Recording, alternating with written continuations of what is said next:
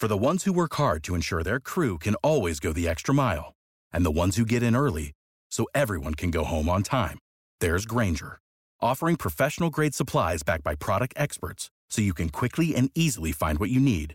Plus, you can count on access to a committed team ready to go the extra mile for you. Call, clickgrainger.com, or just stop by. Grainger, for the ones who get it done.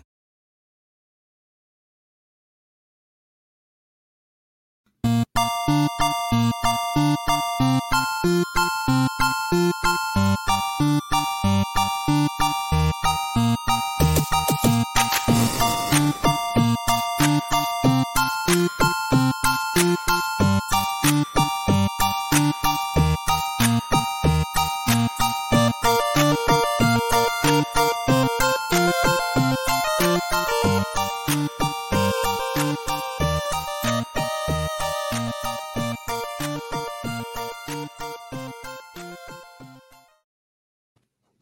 Brian, how many times did you check the price of Bitcoin today? Oh, n- n- less than less than you think. Probably only fifteen times. okay, I it, my true number. I think I've probably looked like six or seven times today. I, I'm not joking. Probably, probably, yeah, eight to eight to eleven. Yeah, Over It- under nine and a half, I'd say. I was I was talking with Davis earlier, and it's like you know, obviously there's buzz around you know new all time highs, but like the general fever pitch surrounding it feels way more muted than it did the first time around. Like that was when like literally our aunts and uncles were talking about it. Like I don't think my aunts and uncles are even talking about it right now. Do you feel? But how about just like overall? Do you feel more bullish now than you did then? Yeah. You're you're talking the 2017, right? Yeah. Like when you would be just like taking an Uber and your Uber driver's like, so you have any of that Bitcoin? Like that's when you're like, okay, this is the top, right? But Yeah. I feel maybe it's just because we're not out and about in the real world as much these days, but or maybe I don't know. I feel like I follow a group of people who are into crypto and would be crypto inclined. And I still don't feel like the chatter is near what it was three years ago. Yeah, I, I I could see that. I didn't really think about that, but I do feel like I'm just like, okay, I don't think it's going to crash. Yeah, you know what, whatever that drop was then, like five fold or whatever down to 4K. Yeah. So I, don't, I- I don't I don't feel like that's going to happen. Like maybe it'll go to like 15 or something, but I don't I don't see it going crazy. But I, like who who knows? But I know, and it's crazy too, because like I have, I just for my own little logging, I just keep a spreadsheet of my like weekly, uh, just automated buys, and like March sixteenth, like there was one at four thousand six hundred and eighty nine. Like we're we're like just storm past five x, like five x on that. Like it's Yeah. It's wild how much it just ripped through at, at 20,000. Like I, I thought I was going to look and it was going to be just over. And now I'm like, oh, now we're aiming for 22 here. yeah, I mean it doesn't it doesn't it doesn't, su- it doesn't surprise me. Yeah. Uh, I mean, Jason in the chat wants to know where your top hat is. He thinks you're one of the bookie busters. I'm I'm not. I know. I got uh people thought I I looked like that that fine fellow that you retweeted, but wasn't me. No, first of all, you don't look like him. Uh, but second of all, you are in your own way a bookie buster, though. You know, you've you've gone after you know Rivers and and these guys. You were the original bookie buster, It's true. defending the Patriot gamblers. Yeah, that's why I was doing that for Tommy G and shit. And uh I just didn't get the recognition that that you gave uh that that that ma- magician guy. I'm just assuming he's a magician. apparently he's um kind of like an internet uh comedian actually uh a guy by the name of sexual jumanji and he was trolling uh Oh. trump guys which uh i will admit when i did my video uh i did not know that um but i was way more interested in spoofing anthony's thing with PointsBet than i was his thing uh which was uh genuinely hilarious and he did a great job of tricking a lot of people That oh yeah, that's, that's pretty good acting too. Actually, like he seemed like a uh like a like a psycho. I think what really sold it too was just like doing it outside on what appeared to be a trash can. Like it, it, like really looked like something. Uh, hat too. yeah. Like Yeah. this guy, this guy's insane. This makes sense. That's pretty funny. I guess it was like far too um like composed. like even the turns of phrase bookie buster and patriot gamblers is just something no one who still thinks Donald Trump won the election would be clever enough to say. yeah. yeah, it's like, what are they gonna? It's like, how does he think he's gonna pull this off? And it's, but uh, now it makes makes perfect sense. I had no clue that that was that was a bit. That's, that's yeah, I, I, didn't either. And people started tagging me, uh, and uh, I, I started going down the rabbit hole. He has some he has some pretty good posts, and uh, he's apparently uh, a well known uh, Twitch streamer. I think one of his initial like Twitter accounts got shut down. I assume from doing some kind of impersonation, and so he was on to a second one, but. uh yes, good stuff there by uh, Sexual Jumanji there uh, with the Bookie Buster. Um, what are we what are we talking about tonight? Um, well, uh, Jose Canseco might follow me. I saw that. Uh, I sh- I should get in on that. I don't know why anyone would not retweet that. Um, I'm just a little worried that he might not come through, but Jose always honors his word. So uh, I can't wait for my childhood hero to uh, to follow me. Who are there? Are some of those other celebrities on Twitter that follow like five hundred thousand people? I can't. he, he he's only at two thousand or something. Yeah, he's got a his social media manager has a long night ahead of them.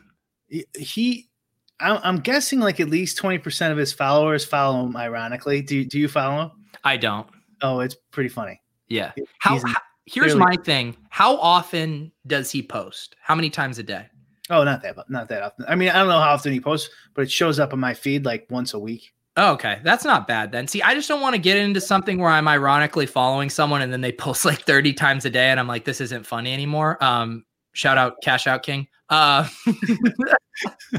Did you mute him? No, I actually don't have him muted and he came back. Uh he actually I told you he DM'd me when oh, he came yeah. back. He's been, but he's been tweeting a lot lately to join the uh the CK Telegram. Yeah, he's got this new thing going where uh, he's trying to get the people from Twitter over to the Telegram. He messaged me and was upset that my handle still wasn't the deposit king. He he thought that I moved on to a new bit because of everything that happened to him. And I was like, sorry, man, I just kind of moved on to a new bit because we really beat that one into the ground there. It had nothing to do with you. I'm, I'm sorry to let you down. And uh, did he ever get that it was kind of like, uh, you know, ironic a little bit or? I don't know. I don't know. Oh, this is a good point from HM here. Do we get a cash out bet tonight? What was it last week that we tailed and it just absolutely smashed? That's true. Let's take a look. Let's Although he, was, he wasn't doing so hot from based on his uh, his tweets. Really? Oh, he literally just tweeted. Man, it's like every time All I right. mention him, his name, he just gets summoned. He says, All right, people need to win tonight, and I need to find the magical touch again. Who's tailing? If I find a money ass two teamer that can make us happy again, sick and tired of not cashing all night, it's time right here, late game two teamer. Who's in? We gotta like that, huh? Oh, I just wrote in. Okay, you're the first to respond. Here we go. Wait, is everyone the chat saying? Pe- oh yeah, Pepperdine was who we bet last week. I was like, are they playing again? How come I can't reply to that? Oh, because I believe I've seen this. He has it set now where only people he follows can reply. so I'm one, the, I'm one of the privileged few. oh God, you're gonna get uh, you're gonna get the sports betting uh, anti-gambler crowd after you again if you don't if you don't watch it here. I know the funniest thing is like I'll like uh, Vegas Dave posts and I'll get like these vigilante guys yeah. that come in that send me like these posts with like 10 things about his track record and how he's a fraud. And I was like, yeah, thank you guys. Thank you for pointing out the truth about Vegas Dave to me. Thank you for your service. Yeah, right. It, you guys are doing a bang up job. like it, it's not that like every single response to his threat is like fraud, fuck you, you're short. The the thing that is truly incredible, I, like I respect his like social media strategy because like the way he posts you'd think he was getting like hundreds of we- retweets, like all this stuff. And then it's like three likes, four people calling you a fraud, and like no retweets. but he just like keeps going. He is relentless. and 80,000 Twitter followers somehow or whatever, right? Too. Yeah. I mean, that's like people always do that stuff with the counselor too, with like, oh, he bought followers and stuff. And I'm sure he bought some, but he also like he's been the dude sits courtside at games. He's been on like a Showtime TV program. He's been written up in GQ. Like the guy's gotten press, you know, whether you actually think it's warranted or not, he has gotten press. Yeah, yeah. I mean, fair enough. Yeah. I mean, I just can't like after a while, you figure some of those followers would start to leave. Right. You know, I, I uh, it doesn't make any sense to me. Well, it is. It is true too. I mean, there is. Yeah, I think there there's probably like a combination of things, right? Like a ton of like dead accounts that like followed them like way back when that just like don't even use Twitter anymore. And then there is that thing of just like there's tons of big accounts, even you know reputable personalities that won't get like a ton of engagement on their tweets, which I, I, I can't really account for it. But I mean, I'm sure there's people that have a thousand followers that get way more engagement than people who have a million. No, maybe not a million. I'll say a hundred thousand. Yeah. yeah. Yeah, that's true. We've talked about this off off in DMs and stuff before where it's like certain people are like, how do they have 50,000 followers and like look at one like, no likes, one like it doesn't what are they doing? The um the the thing with him is like if I if he was like an Amazon product, right? And you go to the reviews and it's like all bad. Like I would never buy that product. You know what I mean? Like even if I want to buy it, like I'll at least look and like find one. Like oh, this guy liked it. Yeah, I'll buy it. You know what I mean? Like there's Yeah. just straight trash reviews for this guy. Like I can't imagine he's making any money on Twitter. Yeah. I don't know. I think he's probably just burning and churning through new people trying to get those whale plays. They come in, they try like as a glorified pyramid scheme. Um I by the way, I don't know if you had seen this.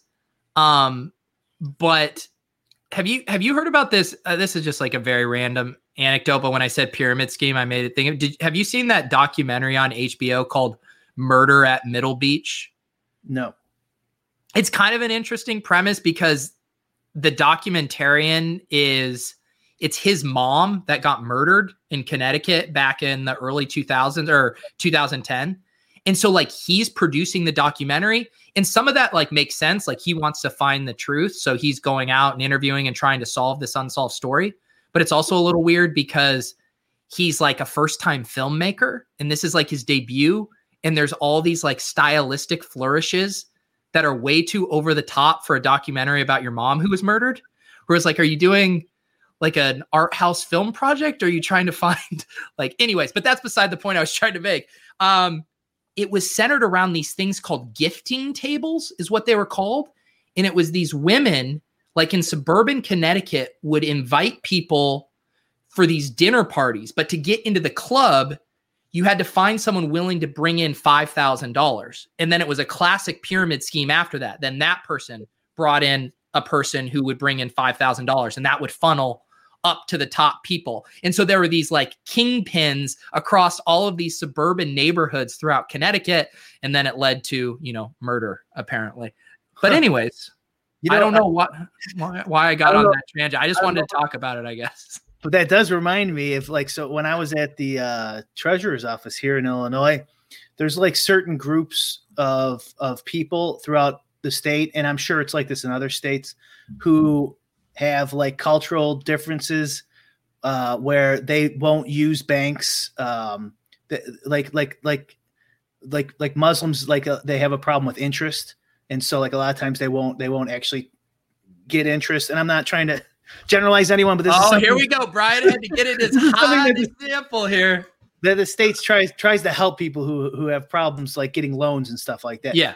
Like the Amish don't have any collateral, so like the state makes a program to try to help them get some loans. Um, and one of the one of the things in, in this this is in the Mexican community, or maybe this is just a Hispanic community in general, and uh, I think maybe in the Muslim community too. They would do that same thing, but it wasn't a pyramid scheme. So like instead of getting a loan from a bank, they all all these families would just pitch in two grand Yeah. and then like and then they would do it every month and it's like okay it's your month you got whatever uh, maybe two grand was too too much but you get the idea like this is your this is yours for this month you get you got $12000 interest free loan next month's you know this family's Loan, I see you're you're you got a joke. No. I'm just laughing at the chat because it's just they get so excited. Rick with his Islamophobic takes again. Brian with a hot take. Did not see that coming. Time for the good stuff. I mean, people ever ever since that show a couple weeks ago, Pete, people want the Brian hot takes. Yeah, it's Eli's just just fucking with me. Constantly fucking with me. Oh my goodness. Hey, you're the one who brought up the murderous documentary. Oh this is man. more of a positive story. Yes, no, it is. No, I mean that is uh I mean pyramid schemes are great, man. I mean, as long as you're not the last one in, like it was great. It was great for everyone. And that's not true because they did claw back some of that Madoff money from some folks. Did they come they came back for it? I think some of them, some of them had to had to give it back. I think it was something like um, some of them were like knew that it was a pyramid scheme and they could prove it somehow, and so like they they clawed back some of that money. Uh, there was that that there was another uh, podcast documentary on that, something like Star in the name. It was a while ago. Okay. good. Yeah. Do you what do you like true crime stuff? No, I can't fucking stand it. For for like for what but you don't watch a lot of media really in general, right? I just, I mean, just YouTube and and uh, podcasts. But you yeah, like you don't even watch like shows on Netflix or HBO, like fiction stuff, right? Yeah, pretty rarely. Yeah. Yeah, pretty rarely. What it what does it take to pique your interest to check out a show? Like, did you watch Breaking Bad? I got around to it eventually. Yeah. Yeah.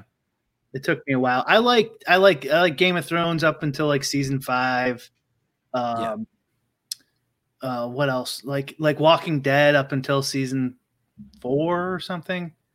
I, know, bailed on Walking Dead it halfway through the second season.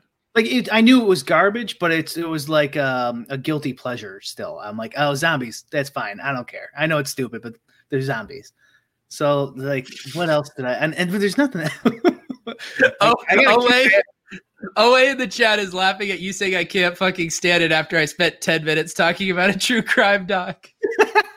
yeah. it's just Oh, chicks, man. look, man. Um, I am married to a chick, so sometimes we watch true crime docs. Um, that doesn't mean you have to enjoy it. You sit there, fucking pout and look on your phone. did you hear my meta criticisms of this documentary? I'm cl- clearly watching it with a critical Okay. eye. As long as you, kind of ruined it for her, then it's acceptable. I'm okay with it. Start Um, poking holes in it, and I'm like, this doesn't even make any. This this director's horrible. It's just I, I can't get don't get me talking about it again. I mean, once I get talking about murder uh, on Middle Beach, I'm a runaway train, man. Um, all right, what did this? What's this title? Macro versus micro DFS. Is this a big dick brick thing? I got the biggest dick in DFS. All you other guys got these little DFS dicks, and I want to talk about it. Yeah, no, that's it. End the show. um, I, I I didn't I didn't even think of that. Yeah, no, we were we were, we were uh, I was thinking about this watching. I can't even remember. Now I can't even remember. Maybe some some, some one of your shows. Um, You can't remember all of my shows. You don't have an encyclopedic knowledge of every piece of content I do, Brian. I don't think my hard drive can even handle one week of storing your shows. Um, yeah, but like um, we've we talked about this a little bit before too, but you know, and I just made made this up, but like a micro versus macro, the way I kind of um I was thinking about it was kind of how the difference of between what we focus on. So like I focus on the big large field tournaments mainly. That's where I spend a lot of time like looking, researching. And you and you and you focus more on like I don't know, like five, let's say five thousand or less field, preferably even smaller, maybe. Um and and and and hand building, getting your getting your hands Don't, there. don't put us hand builders in quotes over there. you you you little hand builders and your little fingers. I know you use FC. Don't don't try to fucking lie to me. No, But- what you say for for um uh No, I use I use optimizers for Showdown, and I'll, I'll play the you know the 20 max that has 190,000 people in it. But for main slates, I don't think I ever play a contest generally that's bigger. I guess I play a five max that maybe has 10,000 people in it sometimes, but other than that, nothing bigger than that. Oh, okay. I stand corrected.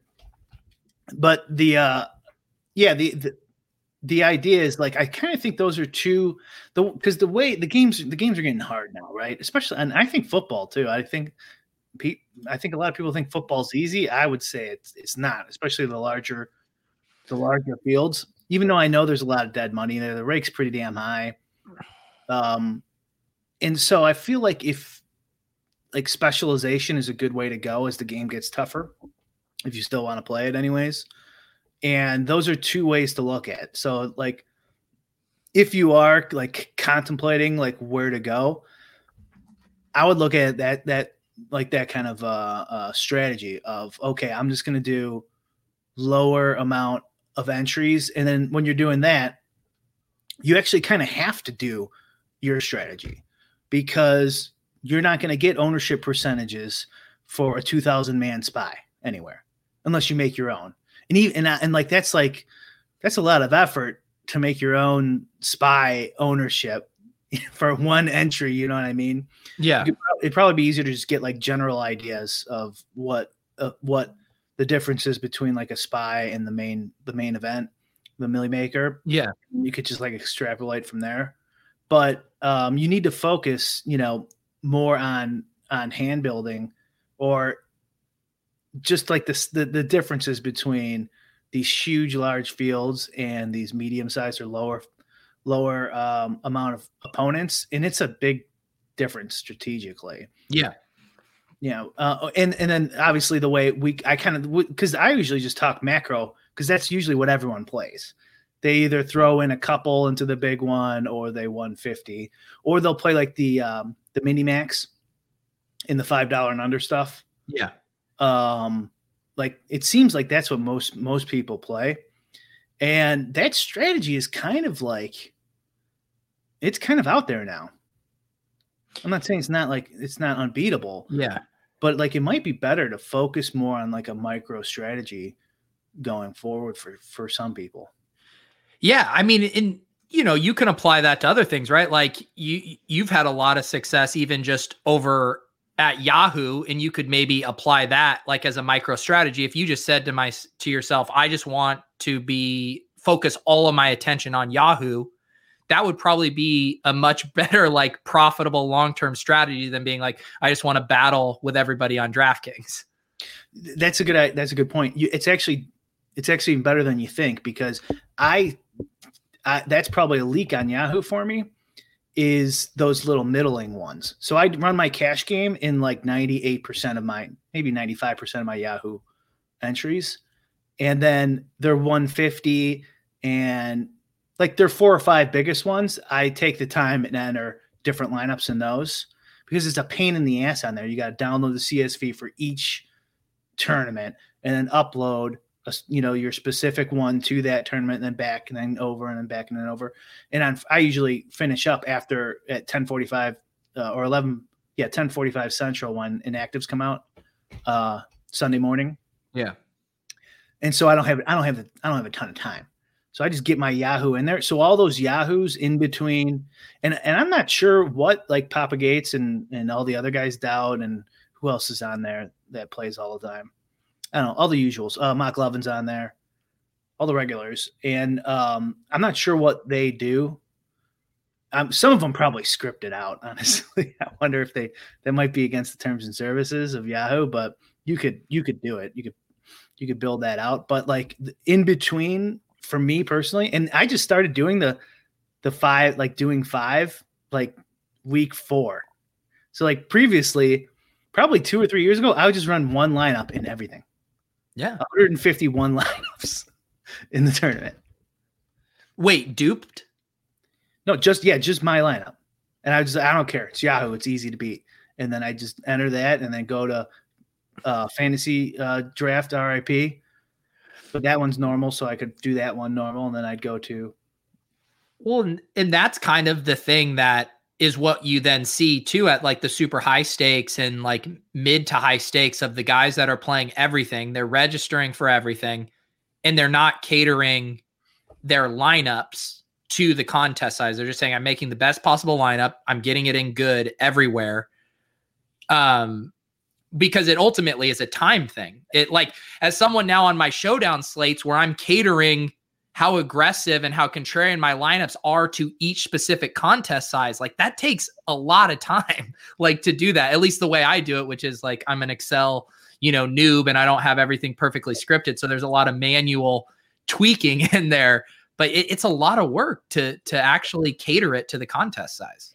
Yeah and that's what i'm saying that you're like you're you're right on two accounts on yahoo. Definitely good strategy there because a lot of those guys are not are not adjusting. And so I noticed Papa Gates lineup last week. Okay, was Jones did the did the Jones bump happen this last Sunday or two Sundays ago? Sorry, which Jones? Ronald Jones? Ronald Jones. Yeah, where, uh, that was yeah. that was this Sunday. I think it was the uh, yeah the Leonard Fournette inactive news uh, came out, and then Jones ownership got steamed like 15 percentage points. So I that adjust. So I had the exact same lineup as Papa Gates pre Jones news. Oh, Jones are you you're one of the Chipotle brothers now? Congratulations. No, I just saw what lineup he played after afterwards. I wanted to see if anyone switched because my updated one had Jones in in in the op in the cash game optimal. And I was like, I wonder if he doesn't switch. Cause he might be like, all right, Jones is in it. It's fucking Jones. I got I got to get my shit in on these other two sites where I have 200, 300 grand going, you know? Yeah. So uh, it'd be interesting. I haven't talked to him in a long time, but I wonder if he uh, if he just let it let, let it be. But if he Yeah. did, that's just like another another point in the idea of of focusing on on those type of things in those in that environment. Yahoo's Yahoo's unique that way Yeah. too. Like that advantage won't be on any other site. So and I, but but even on DraftKings, I could see your strategy being way more beneficial for a lot of a lot of folks. Yeah, and just in general too, like another, uh, you know, one thing Bales has been writing about a lot recently too, of like reverse engineering how to win, knowing the rules, and it makes sense. Like most of the content is for DraftKings. Everyone knows the rules, the scoring systems, like the bonus structure, the con, like everyone knows those like inside and out for the most part. And so if you go to somewhere where there's less information and you can have like an information advantage of just knowing the rules and the size and the the scoring system better where people aren't focusing and content isn't being made catered to that specific system like you're going to have more of an edge That's why I grind, grinded LPGA all, all day today. is that is that draftkings yeah. and so you you spun up your your model for it is there a lot of good data for it No, but enough. yeah And I think there's going to be overlay and I don't know. I'm guessing it's like a degen party, a bit of a degen party, like like the NBA preseason. How do you like how do you think about that? Because it works both ways, right? Where like it self-selects the people who are going to play those super niche sports are probably like either domain experts or DFS pros like yourself. Like who's degenning LPGA? Like who's getting sweat equity out of playing that? And I'm not being don't cancel me. Um I just mean like going through like I know like Davis is playing, you know, the you know Premier League stuff and he's just throwing it on because he's going to watch the game and he wants a little sweat equity. Like, are there people sweating LPGA that just want a little action down on it? I bet the golf degens are. I bet Yeah. like maybe, I bet I wonder if Nelson got a couple in there, Jason Roslin. I, it wouldn't surprise me. But um everyone else, I think it's just gambling. Why don't you guys try to cancel Peter? You guys give me shit.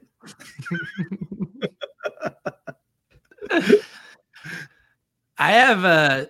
I was actually just talking to my wife about this the other day where I'm like, she told me she had like a slip up on a like a work call where she said something like insensitive. And I was like, like when she told me that, I was like cringing because I knew it would be like something I would catch myself from saying. And I'm like, I just have a lot of practice. I've done so many shows, like I can feel myself if I'm about to slip up and I just immediately rein it back in. Yeah. Because lulls, this lulls audience, Brian, they're vicious. They will come for you and they will cancel you. You've been canceled 19 times over, and I'm not going to let it happen to me. Uh, yeah, that's true. I've uh, that's Brian isn't even my real name. I had to change it at least four times. Um, the the the LP LPGA that this week though is fifty grand at first. That's pretty good. Pretty damn good. What are the hockey? What are the hockey prizes? Are, do they even get that big? they they can- they can get that big or, or bigger, but I think just the everyday one varies be- between like twenty five and fifty or something like that. Is Jake in the chat? He can tell us. Yeah, Jake. Jake is he's either lurking and then he'll pop up and he'll give us he'll give us. Yeah, but yeah, the uh, hockey's hockey's pretty small. So I'm assuming there's going to be some overlay, and then I'm going to wake up and see if the uh, 1500 is got overlay or the 777. Yeah. Well, you and you also do. You you love golf. That's like your favorite DFS sport, right? Yeah, probably. Yeah. Um, so what does this, you know, when you come to that realization, does it make you want to like maybe try to scale back and and focus on a couple sports and even really push your Save big money now on new siding from LP SmartSide at Menards. Update and beautify your home with your choice of 13 timeless colors of pre-finished engineered siding. It's durable and includes a Sherwin-Williams factory finish paint warranty that means no painting for years to come. View our entire selection of siding from LP SmartSide today. And don't forget to check out our flyer on menards.com for all the great deals happening now. Save big money at Menards. your edges, or do you still just think you have enough of a general edge with your overall DFS approach across all sports that you want to keep doing that? Um, it makes me want to just add add to what I already do, Yeah. but it's just so much more time to to to do that because I, for me I wouldn't I wouldn't do it the way you do it. Like I can't I can't I don't I can't pay attention to that much fucking sports, you know what I mean? And I have no interest in doing that. So like but I could adjust my my uh th- my process to like fit, you know, a 300 man, 700 man more accurately Yeah. And play all those, you know, whatever, five dollar, three dollar, the ones I'm, I'm Yeah. allowed to play in. So uh, but uh, it's tough with fo- football though. I wish football's inactives came out an hour earlier. That would Yeah. help. That would help me. That would be huge. Although I, you would you would think that would be bad because like ownership would get it would be easier for people to make ownership changes, but they get it in anyways. It seems like ownership That's what, pretty sharp. and we we're getting at this point most of the like shockers still come in like overnight on the Schefter bombs, right? Or he'll just like point us very strongly in a direction that something's going to happen. I mean, we don't really get like the shocking 1130 inactives that much. And you get the stuff that will like boost things where it'll be like um, you know, people expected um, I don't know, like Matt Breida would be playing and like eat into Myles Gaskin's workload, and then like Breida's out, and every and like the people who are really on top of it understand the ramifications of that, but nothing that's like steaming ownership hard. Yeah, it's yeah, it's tough. So with James Washington, right? This this this last week also got up to like 13 or so percent owned. Yeah, And that's probably right about where it's supposed to be, right? You'd figure. And see, I I was I talked about it on my sh- review on Monday, but I was mad at myself about not pivoting off the Ronald Jones thing because I thought I was going to get Ronald Jones at five to seven percent. I had him in my lineup like Saturday night or whatever. And then that news comes out, and I don't think the Ronald Jones play has changed without Fournette. I think he's going to play the same role. Maybe he gets a couple extra touches. Leone said he ticked up his projection a little bit, but like didn't meaningfully change enough to take on 15 extra percentage points of ownership. And I knew I should have pivoted, but I was like anchored to this lineup I had made. And like I knew it. I knew it as I was doing it. Like this is a bad play. Like the play is now different than when I initially envisioned it. And I was just I was too stubborn to change it. It's kind of it's kind of tough though. Like you don't know he's going to go up that many for sure because it mm. does happen sometimes where it's like, oh, they just no one got it in. And and didn't he break his finger or something? Did he come out of that game? Yeah. So Yeah. like if he get if he busts, you know, a 20 yard run for a TD, if he doesn't get uh, you know, then you're like, oh, okay, fine, it was still the right. Well, the right no, move. I'm trying to do it from a pure pro. Like when that ownership locked in, and um, I think in the spy it was 22%. I was like, I don't want Ronald Jones at 22%. yeah, yeah, yeah, yeah, yeah, yeah. That that that's probably a little high. But that is that goes back to your thing about how ownership changes. And I would assume I, I didn't look, but I would assume in like the three dollar twenty max, he was probably like twelve or thirteen percent. Like there's that that thing that happens right where well, one, it's just easier to move ownership in a smaller field, and two, those players are also like it's like self-selective, right? Where those players are more on top of news, they're reacting more to it than the other groups. And then you move up to the really high stakes, and then you get the out leveling where it's like, okay, I know Ronald Jones is going to get steam, so then I'm going to pivot off of that. Like there's all the levels based on the buy-in levels. Yeah, yeah. I'm I'm I'm not I'm not super buying that yet. Why not? I don't know. I don't think these guys are are are, are pivoting that that much. Like I like I said, so like a lot of these guys who are in the super high buy-ins, they're playing every every event yeah. on on every site. So they're not going, "Oh, this one event I can pivot off of." You know what I mean? Like Well, uh, they've like the tons of shit to worry about. It's tough to even get it in. Well, like the example, I think I I mentioned it to you the other week, and I, I feel like there's lots of examples like this where it's like Justin Jefferson is projecting for 20% ownership, Adam Thielen's projecting for 10. In the low stakes, that ownership holds, and then it flips in the high stakes because everyone looks at that and they're like, well, on paper, Thielen and Jefferson are projecting as similar plays. I'll just play the lower owned of those two. But everyone has that parallel thinking, and the ownership ends up being flipped, and you end up saying, "Hey, I would have played Justin Jefferson at ten percent had I known." Yeah, I understand the thesis of your argument. I'm I'm just I don't agree with it. I, But I why? I, I could point out examples from that like every week if I went through and found the ownership shifts at the different levels. yeah, I think there's probably enough like micro style guys who play those high stakes games to make a dent on it. But um, I mean, there could be. You, I mean, it, there there could be adjustments from guys who are owned high in the milli and low in the in the uh the, the whatever 1500 that that there was no injury news it happens all the time Right. Well, that like that Jefferson example, there was nothing about injury with that. I'm just saying like people looking at projected ownership as they build their lineups. Yeah, I mean, you would need like evidence to show that like this definitely is one of those examples of the change. Because, like I said, I think most of them are like those macro type of players, and they're probably using some sort of like algorithm, algorithm or sim. Maybe they have different multiple types of ownership where they adjust individually. Um, but I think they're just for a lot of those guys, they're just bam, cut paste, cut paste, cut paste. This is about right for this one. This is about right for this one. It's about right for this one. See, And now I think we're back to the thing of the the how many people are modeling because I would assume a lot of people are just, you know, if they're making those that one lineup, they're they're looking at the ownership and making those decisions. Sure. Yeah. Like, like, like I think some of those guys in the high stakes are like, are uh, definitely pivoting and stuff like that. I'm not, I'm, I'm not saying there isn't Yeah. some of that, but I don't know about the, the leveling might, you might be leveling yourself a little bit.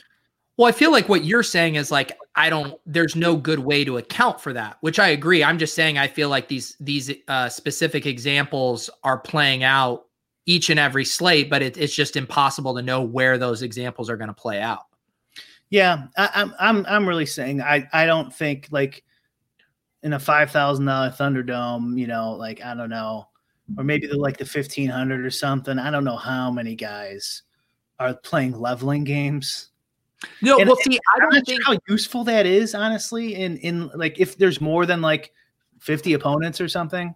Well, let me reword it because I maybe that's not the best example. It's not like the I know you know thing. I think it's literally just I'm looking at ownership because I would do the same thing. I'm going to look at my projections. I'm going to look at it versus ownership and I'm like Jefferson and Thielen project for roughly the same amount of points. Why is 10% more ownership going to one of them? I'll play the other one. To where like the projected ownership is driving these decisions and and it basically flips because all the sharper players are making the same type of decision. Yeah, no, I mean I get you, but like even still, like if the less amount of opponents, the less that type of ownership even matters.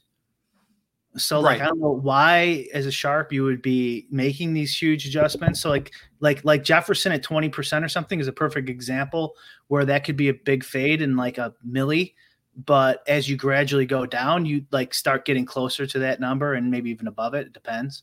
Mhm. So like I don't know, it, like seems like you're fucking yourself there. Um, okay i see your i see your point now you're saying that you you think you shouldn't just be like almost throwing out like baseline level ownerships that are made for large field if you're playing in a 200 person high stakes contest that it's like not even relevant Yeah, I'm kind of saying three things here. We're kind of bouncing around, but like I was addressing the leveling thing. I don't think that's happening much.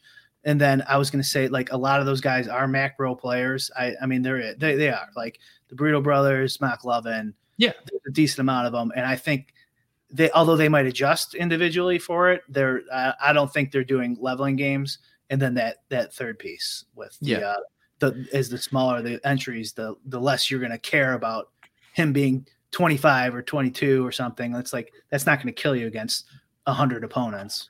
Yeah, and I think where the out leveling stuff probably happens too. Like I, I, I like using ETR as an example of that because I do think those guys meaningfully move ownership on stuff, and you'll have Adam and Evan and Wiggins on Friday night. I think I've, I've maybe said this example before, like touting the best plays on the slate. And then you have Dink and Leone on Saturday morning doing their contrarian GPP show. They're using that anchor of like the best plays, the chalk, whatever, to make their contrarian pivots. And then sometimes those pivots that they're talking about come in like way over owned of what you expected them based on initial ownership because there's that like public sentiment and there's now a GPP hive mind that is formulating around these things. Yeah, You're and you're talking big tournaments now, or just those? those I I guess I would say that where this would be more in the stuff I'm playing like sub 5000 person fields. yeah, I you know I, I I really haven't looked into it. Maybe I should, but the um. I I think there might be more variance in ownership projections for those type of events too. Because I was watching that sh- your show on Monday, and and some of the ownership was dramatically different than like the Milly Maker type of stuff. Yeah. and some of the guys. So I had McKinsick too. So you had McKinsick in your second one, right? No, I didn't have any JD McKissick. Oh, I thought I thought in your second lineup I saw you had JD McKissick. I oh, you wouldn't catch me having that guy in one of my lineups with a 10 foot pole, Brian. no, I, I didn't have any McKissick last week. No, oh, okay. Uh, well, there was somebody in there Yeah. where it looked like they were like 1.9 percent owned or something. I'm like, oh, that guy was like eight or nine percent owned. Really? Some, yeah, Yeah. So like, yeah, there, there, there's definitely, and and this will happen too. Like in those spies, it seems like the, there's like more consolidated ownership sometimes. Yeah. You're going to have a higher amount, and that's just going to naturally lead to less amounts of other guys.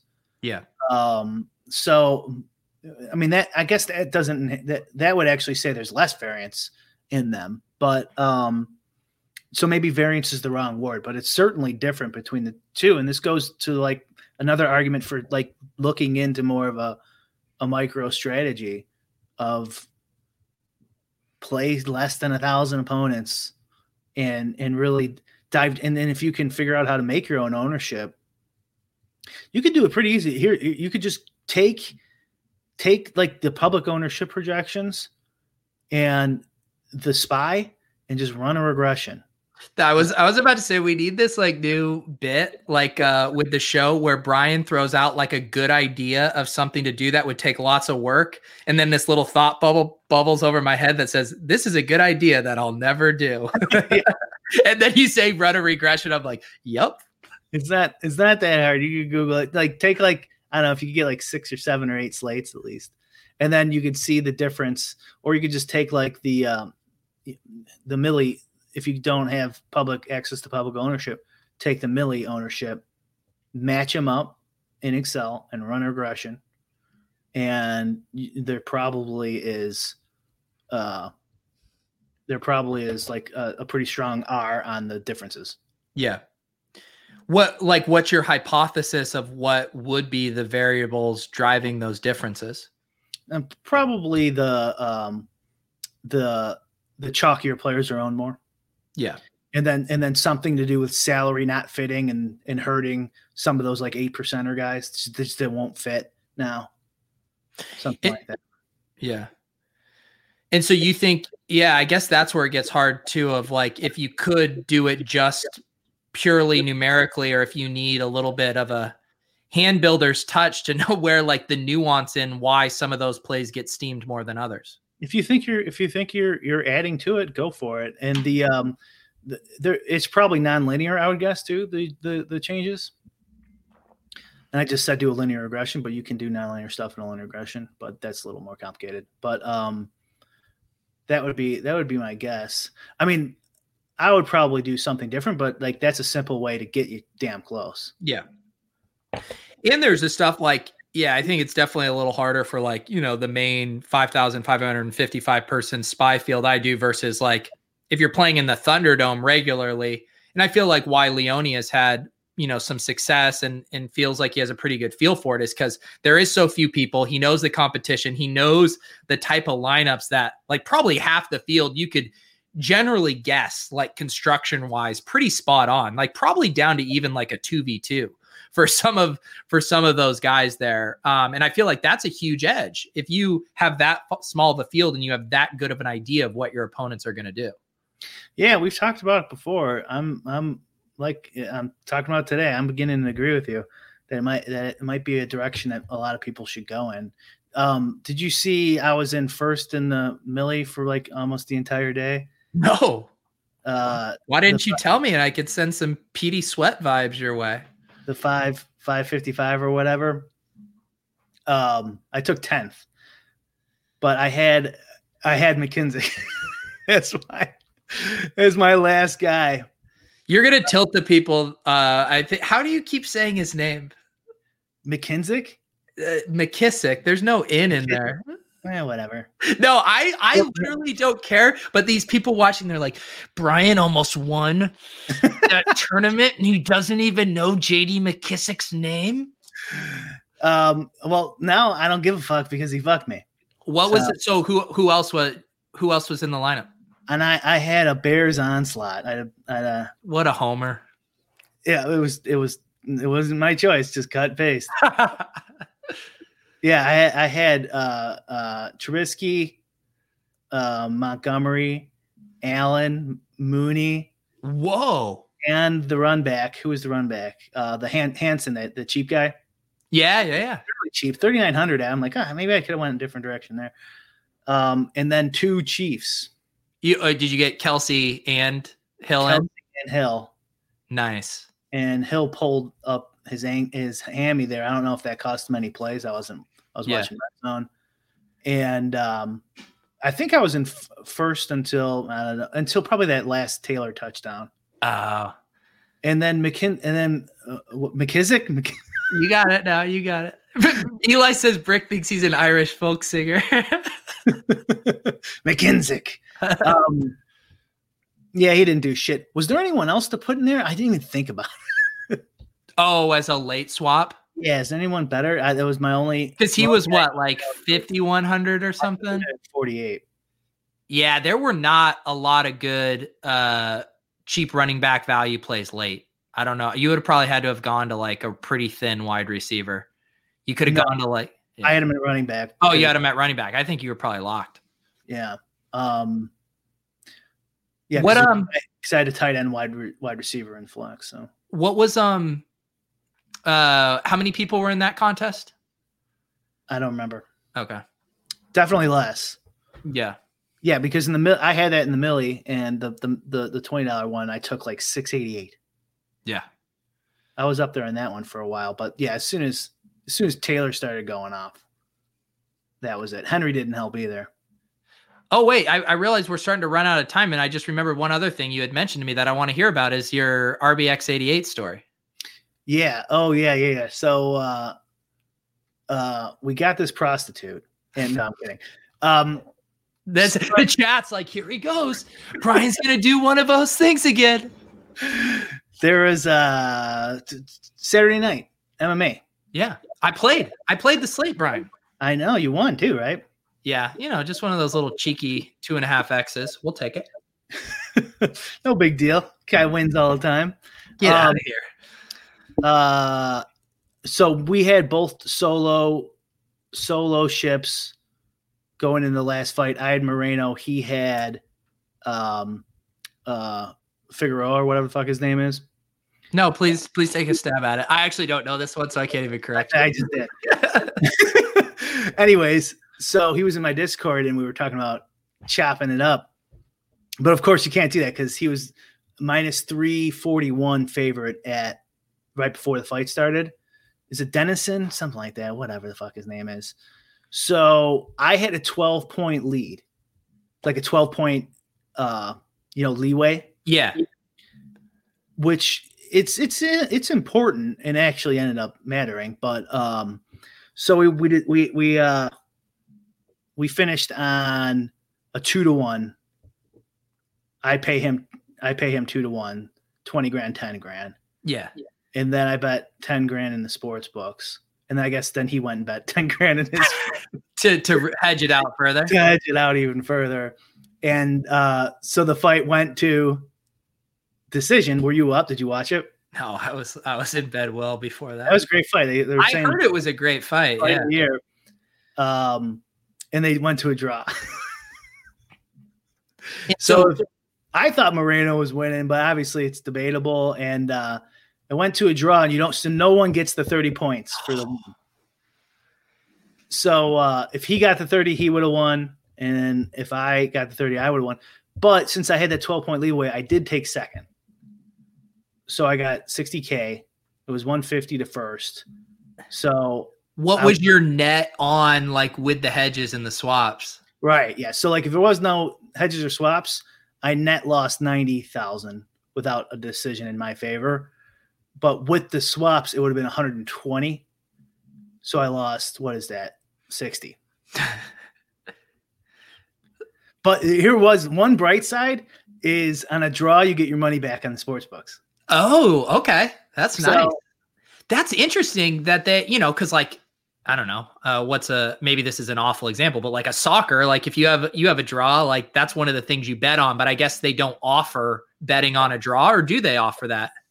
Yeah, you could. I think you can do both. It depends, but yeah, they they you can bet at a draw, and I'm I'm pretty sure you can bet on draws in the the derivative markets of the MMA too Okay. on some sites. I'm pretty sure. Jason says, "Is there a World War II battle that you could compare the fight to?" Um, hmm. Falkland Islands. There you go. Um, no, that was that was a Tyson versus uh I don't know Spikes. So did it end up? Did it end up being an overall profitable MMA slate for you? Yeah, like I said, I took Yeah, second. for Yeah, had to be. Yeah. It- Um, how so how yeah. long did your negotiation with RBX eighty eight go? not that long. A Yeah. minute or two. He's an agreeable guy. Yeah, he's a gr- that was that was totally fair price. I probably was getting a little more, so he was being generous. I don't know what it, what the actual what the actual uh because it's it's my it's minus three forty one, but there's also Vig, and so it's less than that. And Vig is is a lot of people don't know this. Vig is shaded towards the favorite, a heavy favorite, a lot of times. So it was it was less than that. And how much is twelve fantasy points worth? A decent amount. Uh, I don't I don't know. Like how could you even guess? So, because like in situations like that, it would have, and I could have still won if he would have just got like another takedown and a couple more punches. I would have won. How tilted were you on the draw?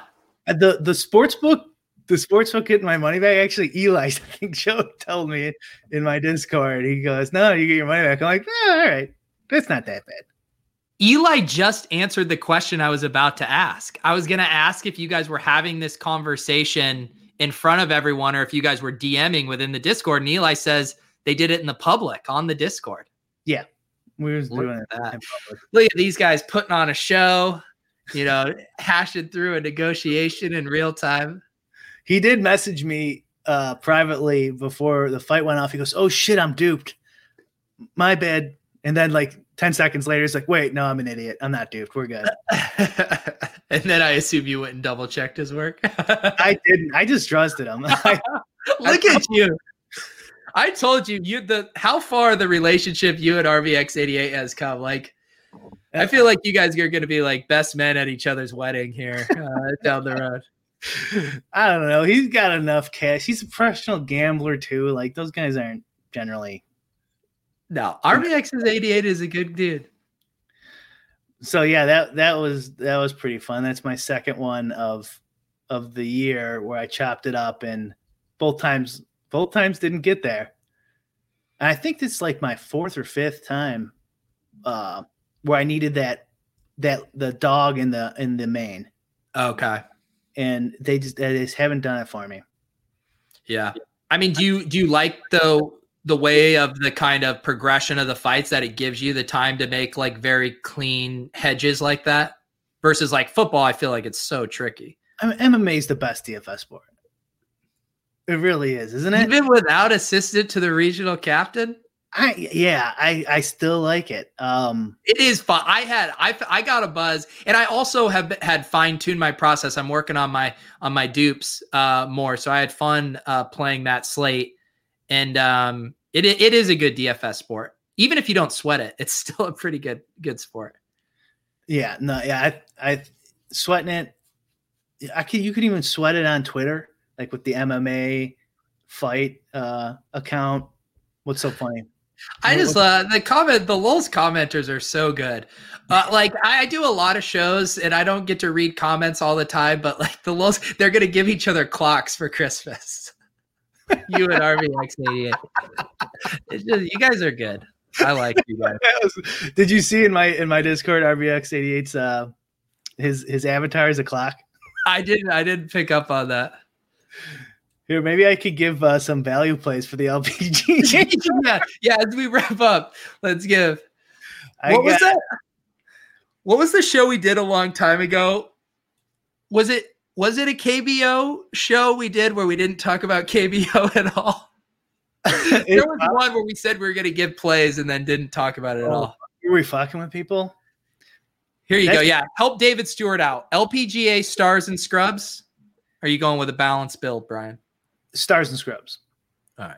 In um, yeah, in in in almost all the f- formats, I was doing a lot of stars and scrubs. So I, I like. I, speaking of fucking up names, this is gonna be brutal.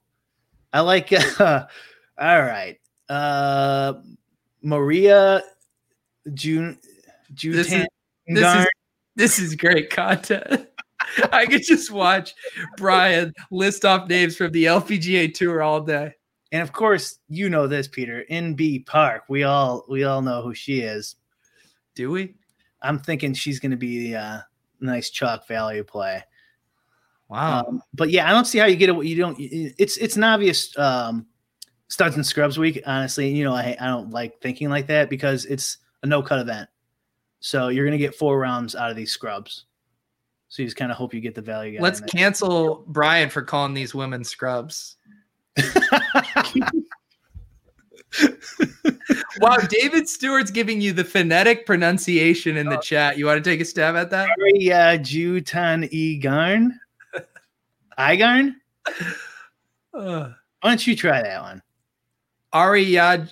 Uh, uh, okay, God. Um, Ari Yaju Tanagarn. Why is he asking me?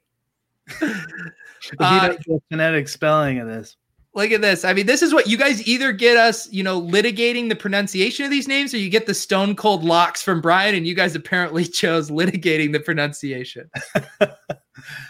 Um, who else do I like here? That's oh wait, there we go. There's a I always forget there's a value column in there. Okay, okay, here we go.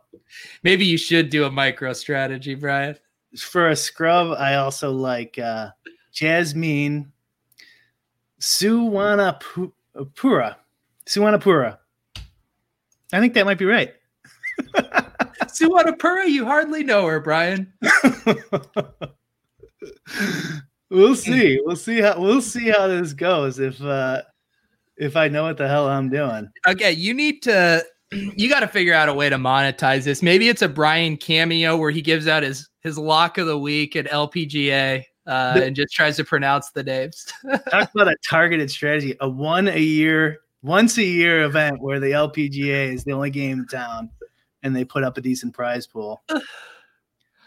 oh man. after this week, I well maybe there's one. No, they're probably done. They're probably off for Christmas, and and that's it. There you go. The the guys say they're in the Patreon. They're gonna come and hound you for the plays there. All right, yeah, go ahead. There you go.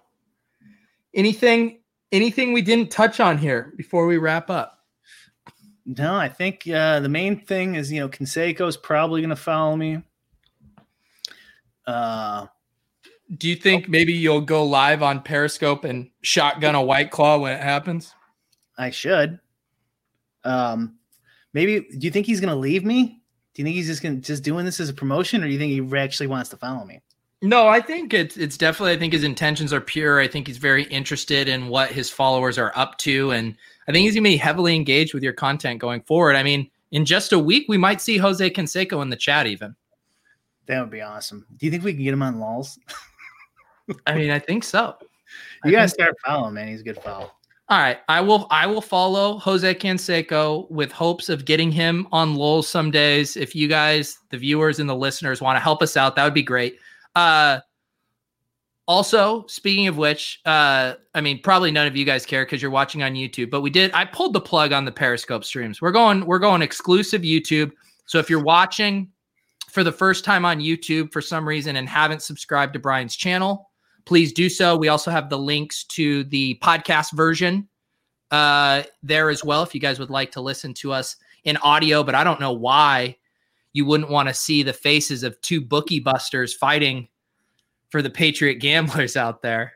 Uh, but as always, through thick and thin, Wednesday nights at 8 p.m. Eastern, giving you out very close to cancellation, hyperbolic analogies reading off LPGA players and locks. That's what we do here. For Brian Hooper, I'm Peter Overzet. We'll see you guys next week.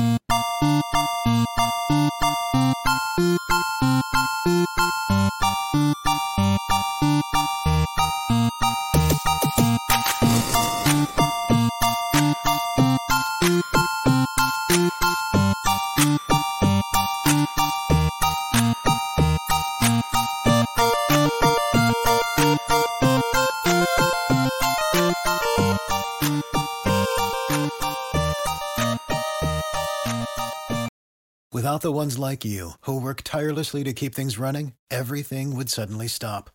Hospitals, factories, schools, and power plants, they all depend on you. No matter the weather, emergency, or time of day, you're the ones who get it done. At Grainger, we're here for you with professional grade industrial supplies. Count on real time product availability and fast delivery. Call clickgrainger.com or just stop by. Grainger for the ones who get it done.